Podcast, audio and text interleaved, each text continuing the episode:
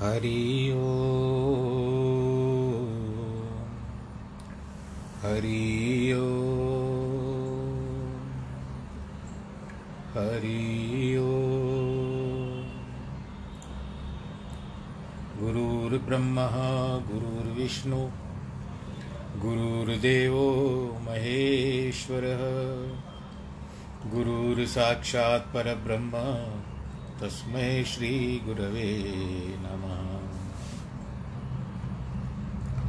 नाहं वसामि वैकुंठे योगिनां हृदयेन च मद्भक्तां यत्र गायन्ति तत्र तिष्ठामि नारद। जिस घर में हो आरती चरण कमल चितलाए तहाँ हरि वासा करे ज्योत अनंत जगाए। जहाँ भक्त कीर्तन करे बहे प्रेम दरिया तहाँ हरि श्रवण करे सत्यलोक से आए। सब कुछ दीना आपने भेंट करूं क्या नाथ नमस्कार की भेंट लो जोड़ू मैं दोनों हाथ। शांताकारं भुजगशयनं पद्मनाभं सुरेशं विश्वाधारं गगनसदृशं मेघवर्णं शुभांगं लक्ष्मीकान्तं कमलनयनं योगिवृद्धानगम्यं वन्दे विष्णुं भवभयहरं सर्वलोकैकनाथं। मङ्गलं भगवान् विष्णु मङ्गलं गरुडध्वज मङ्गलं पुण्डरीकाक्ष मङ्गलायस्तनोहरि। सर्वमङ्गलमाङ्गल्ये शिवे सर्वार्थसाधिके शरण्ये त्र्यम्बके गौरी नारायणी नमोस्तुते। श्रीकृष्ण गोविन्द हरे मुरारे हे नाथ नारायण वासुदेव। श्रीकृष्ण गोविन्द हरे मुरारे हे नाथ नारायण वासुदेव हे नाथ नारायण वासुदेव श्रीनाथ नारायण वासुदेव हे नाथ नारायण वासुदेव श्रीनाथ नारायण वासुदेव। श्रीकृष्ण गोविन्द हरे मुरारे हे नाथ नारायण वासुदेव। नारायणं नमस्कृत्यं नरं चैव नरोत्तमं देवीं सरस्वतीं व्यास ततो जयमुदीरयेत्। कृष्णाय वासुदेवाय हरये परमात्मने प्रणतक्लेशनाशाय गोविन्दाय नमो नमः। ॐ नमो भगवते वासुदेवाय। प्रिय श्रोतागणों, भगवत गीता ज्ञान गंगा आज हम फिर एक किनारे एक छोर पर फिर से आ गए। आज फिर यात्रा करने का समय आ गया। आइए बैठे इस नाव पर जिसमें स्वयं भगवान जी हमारी नैया को पार करते हैं और बड़े आनंद के साथ चालीस मिनट का जो भी हमारा रहता है भगवान जी का व्याख्यान उसमें भगवान जी हमको घुमा करके आते हैं, अपने ज्ञान के रास्ते भी बताते हैं। जब प्रलय आ रही थी तब उस समय में राजा सत्यव्रत को भगवान जी ने प्रलय के समय में नौका में बिठाया था और ज्ञान बताया था सप्तऋषियों के साथ। तो हम भी ऐसे ही हैं, भगवान जी से यही कामना करेंगे कि अपने ज्ञान की छत्र छाया में सदैव हमको रखें, क्योंकि आपको पता है कि परमात्मा की भक्ति करना कोई सरल काम नहीं है। एक मजदूर सारा दिन कठोर परिश्रम करके आजीविका कमाता है, परंतु यदि कोई उसे दुगना धन दे तो कहे कि सारा दिन प्रभु का नाम जपो या माला फेरो, तो क्या वो बात स्वीकार करेगा? सहजू भक्त ने यह सिद्ध कर दिखाया है। वह लाहौर में रहता था। प्रतिदिन रावी नदी में स्नान कर अष्टनियम कर ग्यारह बारह बजे तक स्थान पर पहुंचता था। एक बार लौट रहा था, रास्ते में चार पांच श्रमिक ठहरे थे, यानी मजदूर। कह रहे थे आज कुछ भी काम हाथ नहीं लगा। भक्त बोले आओ मेरे पास आओ, काम है, सारे दिन की मजदूरी दे दूंगा। यद्यपि आधा दिन तो शेष हो चला है, पर उन्हें अपने स्थान पर ले आए। उन्हें हाथ पांव धुलाए, मालाएं दी और हर एक को कहा अब राम का नाम जपो। उनसे यह भी कहा भोजन भी मिलेगा, पूरे दिन की मजदूरी भी मिलेगी आपको। अभी एक घंटा भी न बीत पाया कि सभी मजदूर जो थे वो जम्हाइयाँ लेने लगे, एक दूसरे का मुंह ताकने लगे। अंत में बोले श्रीमान यह काम तो हमसे ना होगा। भक्त बोला अच्छा आधा दिन ही कर लो। इसी बीच भोजन तैयार होगा, परंतु वे ठहरे ही नहीं, भाग गए। गुरु गोविंद सिंह आनंदपुर में काम करा रहे थे। एक बार कुछ श्रमिकों को बुला करके कहा आज दूसरी मजदूरी भी करनी है, ये मालाएं लेकर सतनाम वाहेगुरु का जाप करो। सभी बैठ गए, परंतु अभी एक दो मालाएं पूरी भी नहीं हुई थी। कहते श्रीमान ये काम तो कठिन है, हमारी उंगलियों में पीड़ा हो रही है। यह बोझ धोने का काम तो सरल है, गधे को मिश्री खिलाने से भी आभार नहीं मानता है, हाथी को इत्र सूंघाने से उससे अच्छा नहीं लगता है। इसी प्रकार ये मन भी पापी है और नाम में लगना ही नहीं चाहता, पर उसको लगाना अवश्य है। दसवां अध्याय चल रहा है, हम लोग दसवें अध्याय में हैं और भगवान श्री कृष्ण अर्जुन को बता रहे हैं। आज अठारहवें श्लोक श्लोक से आरंभ करते हैं। विस्तरेण आत्मनो योगम विभूति च जनार्दन भूय कथय तृप्तिहरम शृण्वतो नास्ति ते महर्तम। हे जनार्दन मुझे पुनः अपनी योग शक्तियों और विभूतियों के विषय में विस्तार से बताइए, क्योंकि आपके अमृत रूपी वचनों से अभी भी मुझे पूर्णतः तृप्ति नहीं हुई है। जनार्दन का अर्थ है असुरों को नरक में भेजने वाला, या आराधना करने पर मन की आशाओं को पूर्ण करने वाला, रक्षा करने वाला। अर्जुन ने इन शब्द का पुनः प्रयोग इसलिए किया है क्योंकि भगवान ने पहले ही संक्षेप में बता दिया है कि पर वह तो संकेत मात्र था। अर्जुन अब विस्तार से सुनना चाहता है।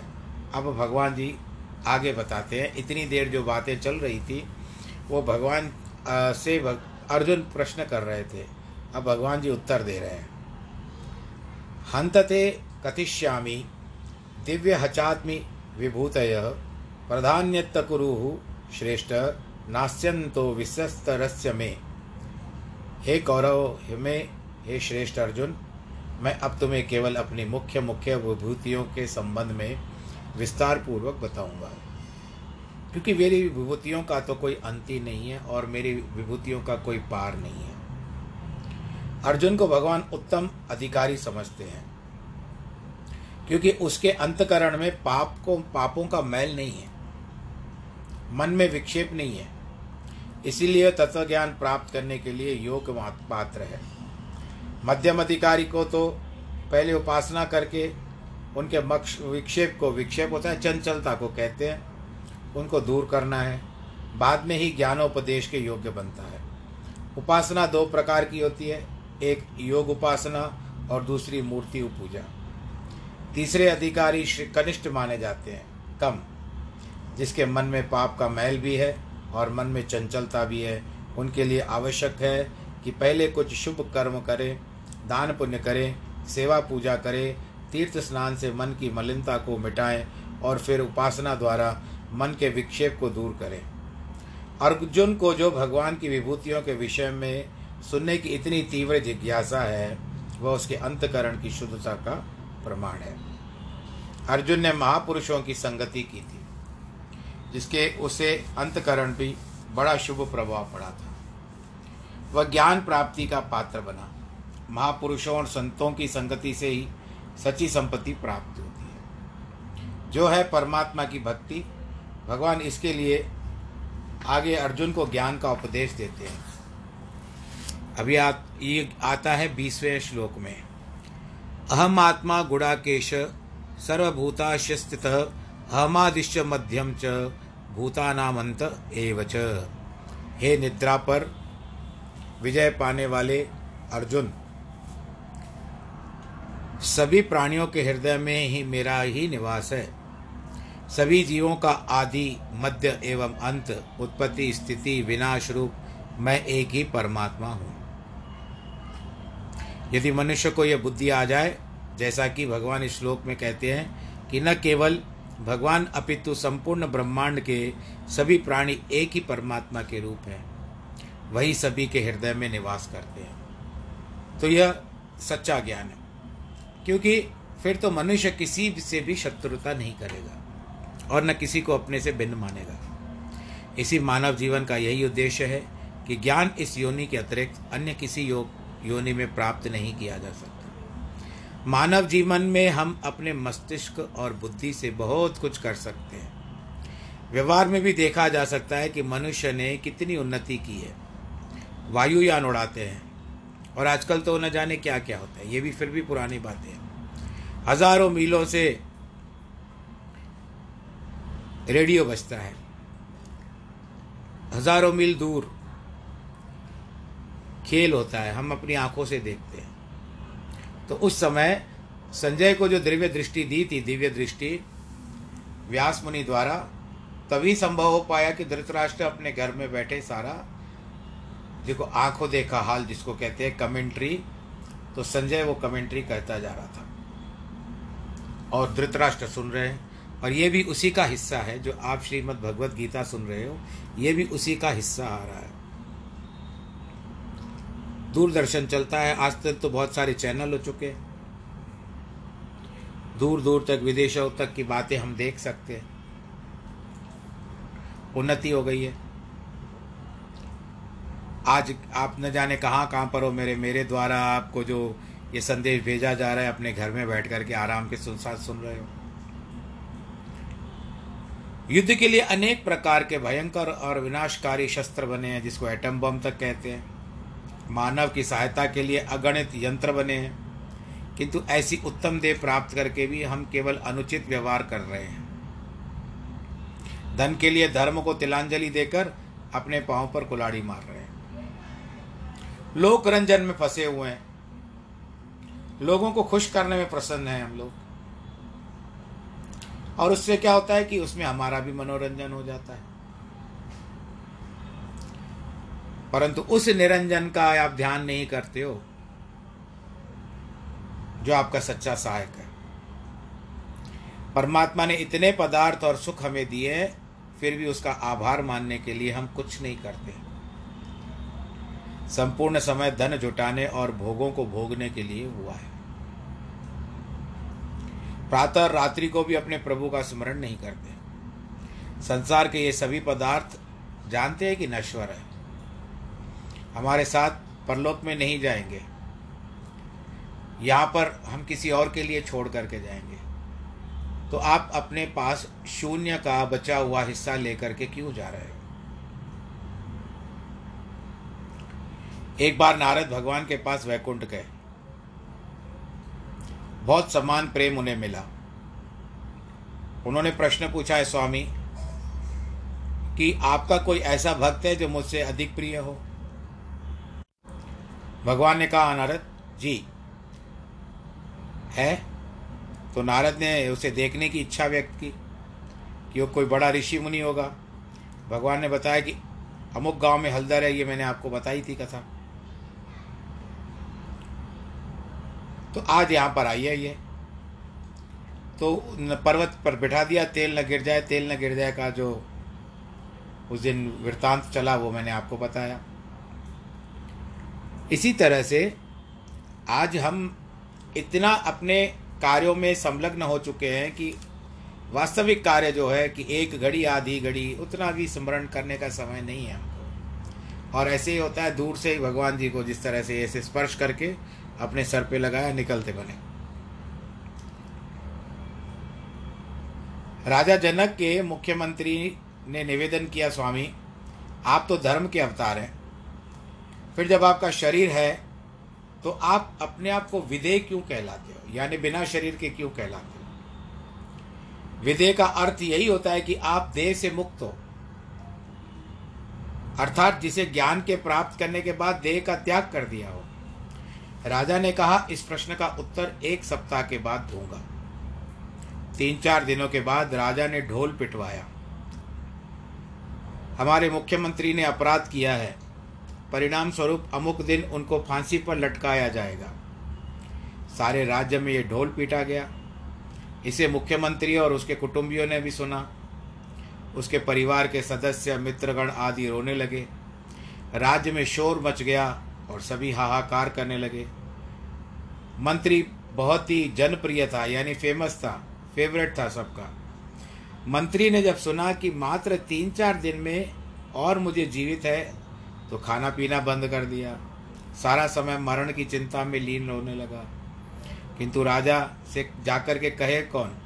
मंत्री का शरीर दुबला होने लगा, मुख विवर्ण हो गया, चमक निकल गई। अंत में राजा ने उसे बुला करके कहा, तूने मेरा अपराध किया है, उसे हम प्रकट नहीं करेंगे, परंतु तू बहुत समय से मुख्यमंत्री रहा है, अतः अंतिम बार भोजन हमारे घर में करना। राजा ने रसोई बनाने वालों से, जिसको सूत कहते हैं, उनसे कहा किसी भी भोज्य पदार्थ में नमक मत डालना। मंत्री ने भोजन तो किया, किंतु सारा ध्यान केंद्रित था मृत्यु में। उसने देखा कि नहीं कि क्या खा रहा है। भोजन के उपरांत राजा ने पूछा, मंत्री भोजन में क्या क्या खाया? उत्तर दिया अन्नदाता, मुझे तो सारा समय मेरे दिमाग में मौत की याद सता रही थी, अतः खाने में मन कैसे लगता, पता नहीं क्या क्या खाया है। मैं तो अपने परिवार के सदस्य, स्त्री, बहनों और पुत्रियों को भी नहीं बोला, और न मैंने अपने पुत्रों का मुंह देखा है। राजा बोले, मंत्रीवर, तुम्हें यह तो सुनिश्चित रूप से मालूम था, कम से कम चार दिन तुम और जीवित हो ही, बाद में फांसी मिलेगी, तो भी तुम शुद्ध बुद्ध भूल गए। तुम्हें यह स्मरण भी नहीं कि अभी क्या खाया। परंतु मुझे तो अपने जीवन के विषय में क्षण भर का भरोसा नहीं है। सभी समय यही ध्यान रहता है कि जब का न जाने कब काल आ जाएगा और मुझे अपना मुझे घस ग्रस लेगा, फिर मुझे संसार के रसों या देह से क्या ध्यान रहेगा। मंत्री समझ गया कि राजा जनक विधेय क्यों कहलाते हैं। उनका शरीर में रंच मात्र भी मोह नहीं था, न ही वे अपने शरीर को मानते हैं, शरीर को शरीर मानते थे। यदि हमें मृत्यु का भय रहे तो हम कोई भी पाप कदाचित करें ही ना। जो निश्चिंत होकर के सोते हैं, चोरियां उन्हीं के घर में होती है, पर जो सचेत होकर के जागते रहते हैं, चोर उनके घर में आने को भी घबराते हैं। इन मनुष्यों में तो सावधान है। वे पांच शत्रु कौन से हैं हमारे? काम, क्रोध, लोभ, मोह और अहंकार से बच सकते हैं, अन्यथा वे हमारे धर्म का नाश करके हमको भी नष्ट कर देंगे। यदि हम भगवान को प्रत्येक स्थान में, प्रत्येक जीव में हर समय उपस्थित समझे, जैसा कि वास्तव में है, तो हम कदापि कोई पाप कर्म नहीं करेंगे, क्योंकि वह सब कुछ देखता है। हम दूसरों के सामने पाप कर्म करने से डरते हैं, तो फिर परमात्मा के सम्मुख कैसे करेंगे, क्योंकि वह सर्वत्र उपस्थित है। आदित्याना महम विष्णु ज्योतिषाम रवि रंशुमान मरीचि मरुतामस्मि नक्षत्राणमहम शशि। भगवान जी इस श्लोक के अर्थ को क्या बताते हैं कि बारह आदित्य प्रकाश करने वाले, और ये बारह आदित्य, इनके हर महीने एक नाम होते हैं।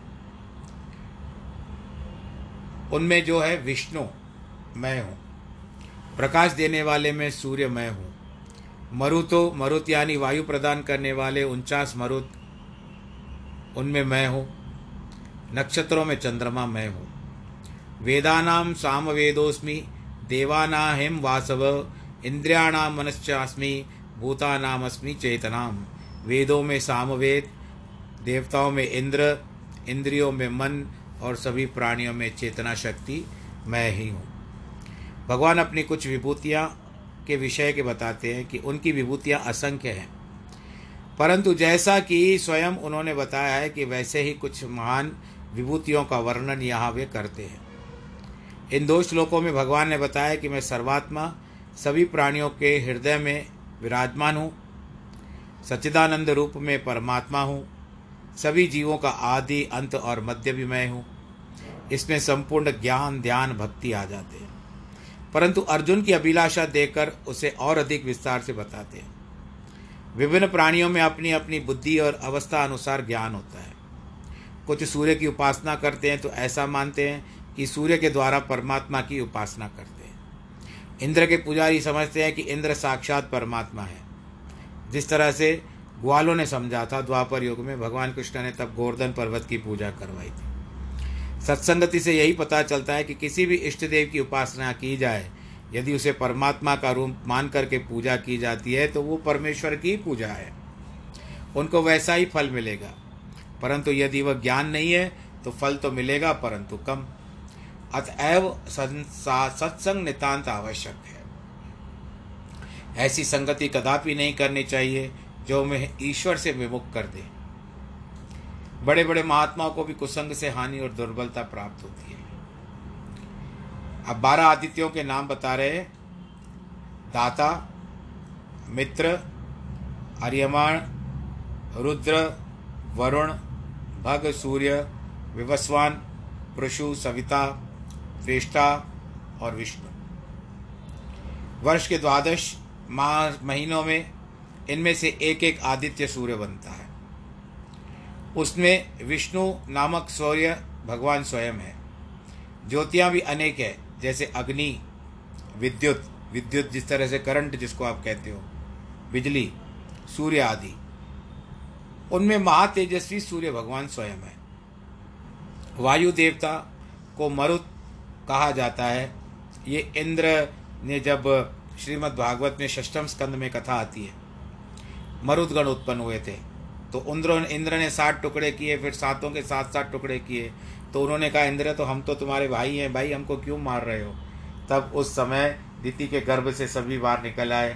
तो दिति इतने बालकों को देख करके इंद्र ने अपनी क्षमा मांगी और उन सबको लेकर के उनचास लोगों को, मरुद बोलते हैं उसको, वो लेकर के चले गए। और आज वो उनचास मरुदगण जो वायु का प्रभाव बढ़ाते हैं और उनमें प्रबलतम वायु मरीची है जो भगवान स्वयं है। मूलतः वायु सात है पर हर एक प्रकार पुनः सात श्रेणियों में विभक्त है। अतः कुछ सात तो कुछ उनचास के वायु बताते हैं। नक्षत्रों से भगवान कहते हैं कि अमृत की वर्षा करने वाला चंद्रमा मैं ही हूँ। बारह आदित्य, सभी ज्योतियाँ, सभी प्रकार के वायु, सभी नक्षत्र, ये परमात्मा की सामान्य विभूतियाँ हैं। परंतु उनमें विष्णु, आदित्य, सूर्य, चंद्र, मरीचि, वायु उनकी विशेष विभूतियाँ मानी जाती है। उन विशेष विभूतियों में किसी को एक परमात्मा का रूप मानकर ध्यान लगाकर उनकी उपासना की जाती है। उसकी रीति या ढंग इसी अध्याय में कुछ अन्य श्लोकों में भगवान समझाएंगे। चार वेदों में भगवान कहते हैं कि साम वेद मैं हूँ। इस वेद में सभी मंत्र विभिन्न रागों में गाए गए हैं। तैंतीस करोड़ देवता माने जाते हैं। उन देवों में देवराज इंद्र स्वयं भगवान कृष्ण है। अर्थात जो इंद्र की पूजा करता है वह साक्षात भगवान की ही पूजा करता है। कामना युक्त व्यक्ति इंद्र की पूजा करते हैं, यद्यपि फल देने वाले स्वयं भगवान हैं। ग्यारह इंद्रियां हैं, पांच कर्मेंद्रियां हैं, वाचा यानी वचन, हाथ पैर यानी जिह्वा, आप वाचा को जिह्वा समझ लेते हो, जीभ समझ लीजिए, हाथ पैर, और दो स्त्री या पुरुष के गुप्त जो अंग हैं वे। पांच ज्ञानेंद्रियां हैं, कान, नाक, जीव, नेत्र और चमड़ी। ग्यारहवा मन है। इन्हें भगवान कहते हैं कि मन में ही मैं मन मैं हूँ, कारण कि मन के अभाव में अन्य इंद्रियां कोई काम नहीं कर सकती। चींटी से लेकर ब्रह्मा तक प्रत्येक जीव में मन है। अतः प्रत्येक प्राणी को प्रभु को रूप मान करके दुखाना नहीं चाहिए।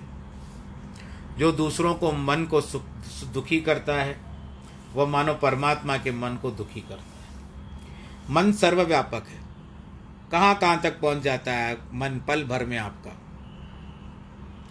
कारण कि वह प्रत्येक जीव में है।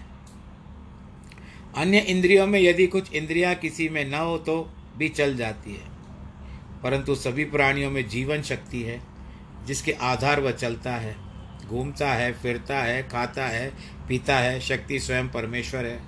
यदि शक्ति गई तो प्राणी मृत या निर्जीव हो जाता है और पूर्णतः निष्क्रिय हो जाता है। यह बात तो अशक्ति अशिक्षित व्यक्ति भी समझता है। जो परमात्मा का ध्यान करना चाहता है उसे हरेक जीव में यह चेतन शक्ति देखनी चाहिए।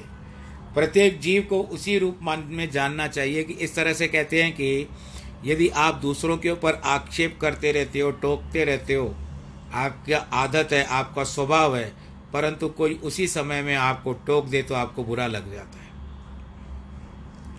तो आप पहले से ही उसको मत टोको, आक्षेप मत करो उसको, तो उसकी भी इतनी हिम्मत नहीं होगी कि आपको वापस से टोक दे। पर क्या है, ये हमारा मन दिल है कि मानता नहीं, बस आक्षेप करने में लगे रहते। आप ऐसे करते थे तो और अच्छा होता था, आप उस तरह से करते थे तो और अच्छा होता था, तुमको ये करना चाहिए था, तुमको वो करना चाहिए था। तो इस तरह से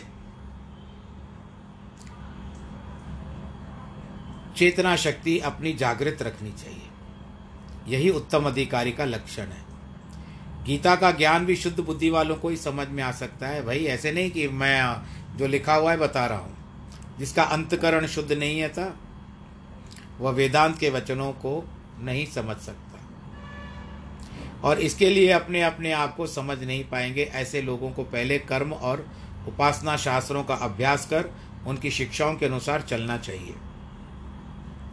भगवान इतने इतने उदाहरण इसलिए देते हैं कि ताकि जिनका निज निज बुद्धि के अनुसार जिस जिस पर विश्वास जम जाए वह उसी में परमात्मा का भाव रख करके उपासना करे।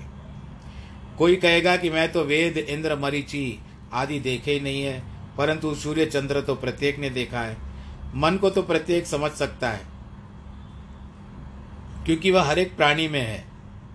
उसी को ब्रह्म रूप मानकर यदि सभी प्राणियों में संभाव रखा जाएगा तो भी परमात्मा की उपासना है। कैसे भी हो, भगवान के अस्तित्व में विश्वास होना चाहिए और धीरे धीरे स्वतः, जिसको आप लोग ऑटोमेटिकली कहते हो, भगवान के वास्तविक स्वरूप को ध्यान किया जा सकेगा। संसार में भी देखा जाता है कि प्रत्येक काम के लिए राजा या शासक के पास जाकर के निवेदन नहीं किया जा सकता, परंतु छोटे छोटे अधिकारियों से ही काम निकाला जा सकता है। उन सभी को राजा या शासक का रूप मान करके, उनका प्रतिनिधि मान करके हम उनके सामने आवेदन करते हैं, क्योंकि उन्हें राजा या शासक की ओर शक्ति या अधिकार मिला हुआ है।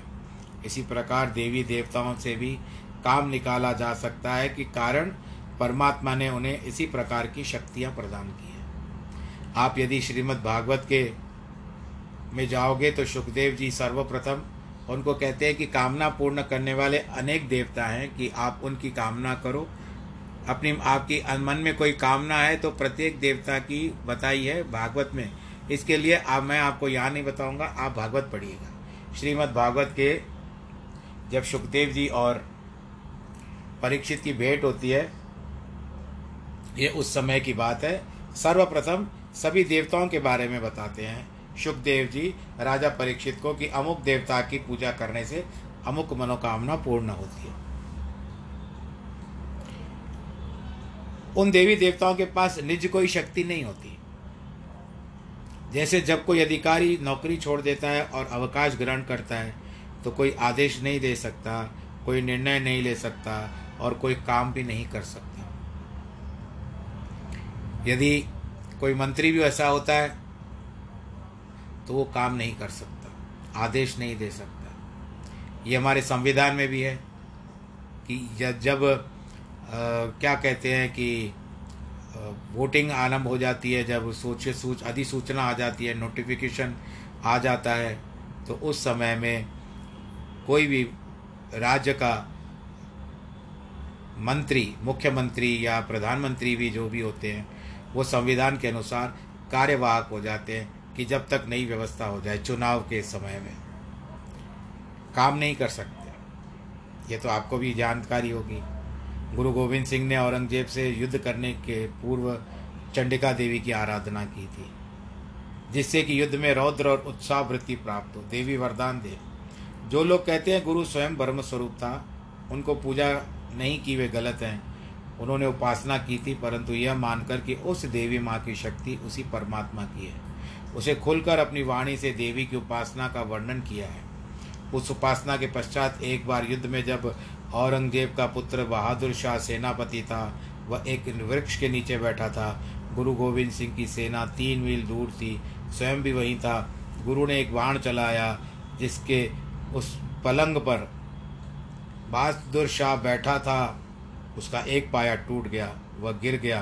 गुरु के एक बाण पर एक तोला सोना लगा था जिस पर उनका नाम भी लिखा था। बहादुर शाह ने नाम पढ़ा, जाना कि तीर कहाँ से आया था। उसका गुरु गोविंद सिंह के साथ बहुत प्रेम भाव था, इसीलिए बोला कि गुरु तो कहता है कि मैं करामात नहीं दिखाता, फिर इसे करामात ना कहें तो क्या कहें। अभी ऐसा विचार ही कर रहा था कि दूसरा बाण भी आ गया। उसमें पत्र लिखा था कि चमत्कार नहीं, बिल्कुल युद्ध विद्या के अभ्यास का परिणाम है भाई। तात्पर्य है कि गुरु के समय युद्ध के समय गुरु गोविंद सिंह ने देवी की उपासना के द्वारा ऐसे वरदान प्राप्त किए थे और शक्तियाँ भी पाई थी। ईश्वर की उपासना से मन की शांति और सुख मिलता है, अंतकरण में प्रकाश होता है, किंतु सांसारिक कार्यों में सफलता के लिए देवी देवताओं की उपासना बताई जाती है और वे ही आकर के सहायता करते हैं। जब हनुमान जी ने बालकपन में बाल्यावस्था में थे, सूर्य को एक फल समझ करके पकड़ने के लिए कूद कर उनकी ओर दौड़ने लगा कि मैं उसको नीचे ले आऊँ। तब सूर्य देवता को भी बड़ा क्रोध आया, परंतु यहाँ पर ऐसा भी बताया जाता है कि सूर्य देवता ने अपने आप को थोड़ा सा उसका तेज अपने आप अपना कम कर दिया था। तो इंद्र ने अपना वज्र चलाया था जिसके कारण उनका जो होंठ था वो टूट गया। हनु के पिता हनुमान के पिता पवन देवता को बड़ा क्रोध आ गया। उन्होंने क्या किया कि मेरे पुत्र के ऊपर आघात हुआ है और वो अचेत हो चुका है, इसके लिए उन्होंने क्या किया, चलना बंद हो गया। वायु चलनी नहीं तो ऑक्सीजन ही नहीं थी। चतुर्दिक चारों दिशाओं में हाहाकार हो गया। सभी प्राणी देवताओं की श्वास घुटने लगे। अंत में सभी देवताओं ने ब्रह्मा के कहने पर पवन देवता की उपासना की, उनको संतुष्ट किया। तब पवन फिर से वापस प्रवाहित हुए। पवन देवता के कहने पर एक देवता ने हनुमान जी को बड़े बड़े वरदान दे दिए। किसी जमींदार को जब खेत के लिए पानी की आवश्यकता होती है तो वह इंजीनियर या सरोवर की खुशामद करता है। न किसी विभाग के अधिकारी को भी कोई झगड़ा होता है और पुलिस या मजिस्ट्रेट का द्वारा खटखटाता है कि इंजीनियर का, हम लोग ही हैं। वर्षा बहुत होती है तो उस समय में आप भी बताती है कि जल देवता की पूजा की जाती है, और जल देवता की पूजा करने का तात्पर्य है कि आप उनको मना रहे हो। अभी जैसे श्रावण की पूर्णमासी आएगी, रक्षाबंधन के दिन आप नारियल चढ़ाते हो, कई लोग भगवान जी का आभार मानते हो, क्योंकि ये चार महीने जो भी होते हैं ये हमको जल प्रदान करते हैं। यानी आकाश से जो जल बरसता है उसमें तालाब भरते हैं। तो श्रावण का जो महीना होता है उस दिन रक्षाबंधन के दिन नारियल पूर्णिमा का दिन भी माना जाता है कि उनका आभार मानिए आप। तो इसके लिए श्रावण के मास में कहते हैं कि तब तक तालाब, आज की ता, तारीख छोड़ दीजिए कि पहले कहते थे कि तब तक तालाब या नदियां जो भी होती थी पूरी तरह प्लावित हो जाती थी, भर जाती थी, और कभी कभी वेग से उफनने भी आरंभ होती थी। तब क्या किया जाता था, उनको नारियल डाल करके उनकी पूजा की जाती थी। तो ये जल के देवता को हम भगवान समझ करके, वरुण देवता हैं, जल के देवता हैं, उनकी आराधना करते हैं और उनको मनाते हैं। चार महीने जल बरसात बहुत अच्छी तरह होती है, कभी कभी ना भी होती है तो अकाल हो जाता है, फिर महंगाई बढ़ जाती है, फिर हम लोग त्राही त्राही करते हैं। परंतु एक बार भी जिस तरह से पहले कई बार ये प्रसंग मैं कह चुका हूँ या आया भी हो, मैं मैं कह रहा हूँ, मैं नहीं करना चाहिए कि पहले समय में यज्ञ किए जाते थे और यज्ञों के द्वारा पूजा होने के पश्चात उनका एक विश्वास था होता था कि यज्ञ करने के बाद वर्षा अवश्य होगी, बरसात अवश्य होगी। ऐसे विश्वास भी कई लोगों में था। और उनका विश्वास पूरा भी उतरता था। कभी अकाल होता था तो यज्ञ होता था, सब मिल करके इकट्ठे होकर के यज्ञ करते थे। यह होती है एक विश्वास की बात। आप आजमाने के लिए मत करिए कि चलो करके देखते हैं, करके देखने से यहाँ पर बात होती है आधी आधी, यानी आप में पूर्ण विश्वास नहीं है। आपको अंदर पहले अपने भीतर पूर्ण विश्वास का जागृत पहले जागृत करना पड़ेगा आपको कि हाँ भगवान मुझे मिलेंगे। ध्रुव भक्त ऐसे ही नहीं निकले घर से, वो तो परमपिता की खोज में निकले। प्रहलाद जी को मन गर्भ में ज्ञान की प्राप्ति हो गई, नारायण नारद जी के द्वारा ज्ञान की प्राप्ति हो गई और उन्होंने गर्भ में ही जन्म से लेकर के जैसे उत्पन्न हुए, धीरे धीरे जैसे बढ़ने लगे, उनके मुख से ही स्वतः नारायण नारायण निकलने लगा। ये छोटे छोटे भक्त थे, इनका हमको उदाहरण लेना चाहिए और हम बड़े बड़े होकर के भी भगवान जी को नहीं मानते। उन्होंने तो बहुत बड़ी पदवियां प्राप्त की, परंतु हम कहाँ रहे? केवल लोक रंजन में, मैंने वही कहा कि लोक रंजन में हम लोग मस्त हैं, मनोरंजन में हम मस्त हैं। तो उस निरंजन भगवान जिसको कहते हैं निरंजन, उसका कब ध्यान करोगे? बहुत आवश्यक है। आप किस तरह से, जैसे कहते हैं कि जो कुछ लोग होते हैं जैसे माता पिता, पत्नी, अपना परिवार, आपका सेवक और उसके पश्चात ठाकुर जी भी आपकी आश्रम में रहते हैं, परंतु आप ठाकुर के आश्रय में रहते हो। और यह बात भी निश्चित है, आपने गुरुवाणी में सुना है ना, जो मांगो ठाकुर अपने से सोई सोई देवे, जो मांगो ठाकुर अपने से सोई सोई देवे। उचित होता है, आप उचित प्रार्थना करो, उचित आवेदन करो, उचित अभिलाषा रखो, उचित इच्छा रखो और भगवान जी भी समझेंगे कि ये आपके कर्म के अनुसार आपको प्राप्त होनी चाहिए, तब भगवान जी आपके झोली में डाल देंगे।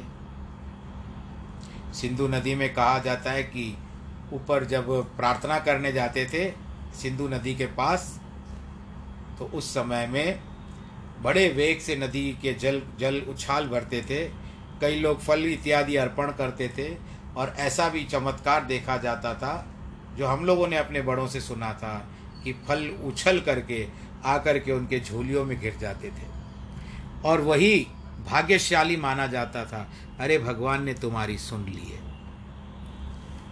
मेरी सुन ले अरज बनवारी, तेरे द्वार खड़ी दुखियारी, तेरे द्वार खड़ी दुखियारी।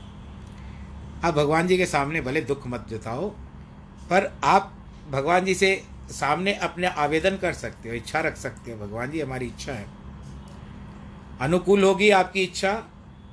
और कहीं कर्म दोष भी आ जाता है तो आपका कर्म कटने में थोड़ा समय लगता है, परंतु जैसे कर्म पूरा होता है, अब जैसे सत्यनारायण की कथा हम लोग लेते हैं तो वो ब्राह्मण जो था, शतानंद ब्राह्मण नाम का ब्राह्मण था।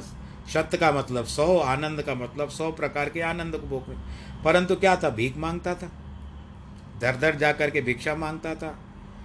अब ऐसा है कि भगवान जी को उनके ऊपर दया आ गई, परंतु उनके दिन अच्छे होने वाले होंगे,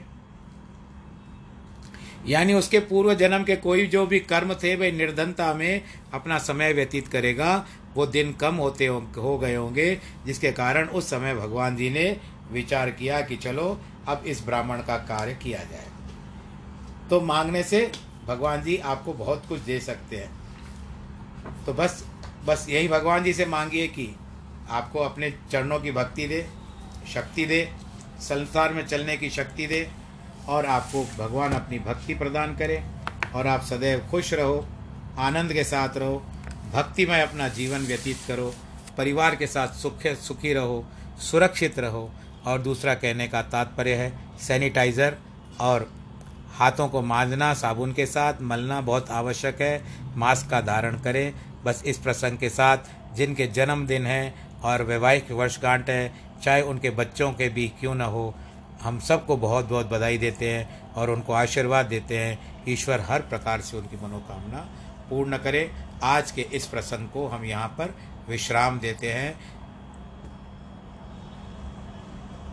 ओम नमो भगवते वासुदेवाय। सर्वे भवन्तु सुखिनः, सर्वे सन्तु निरामया, सर्वे भद्राणि पश्यन्तु मा कश्चित् दुःखभाग् भवेत्।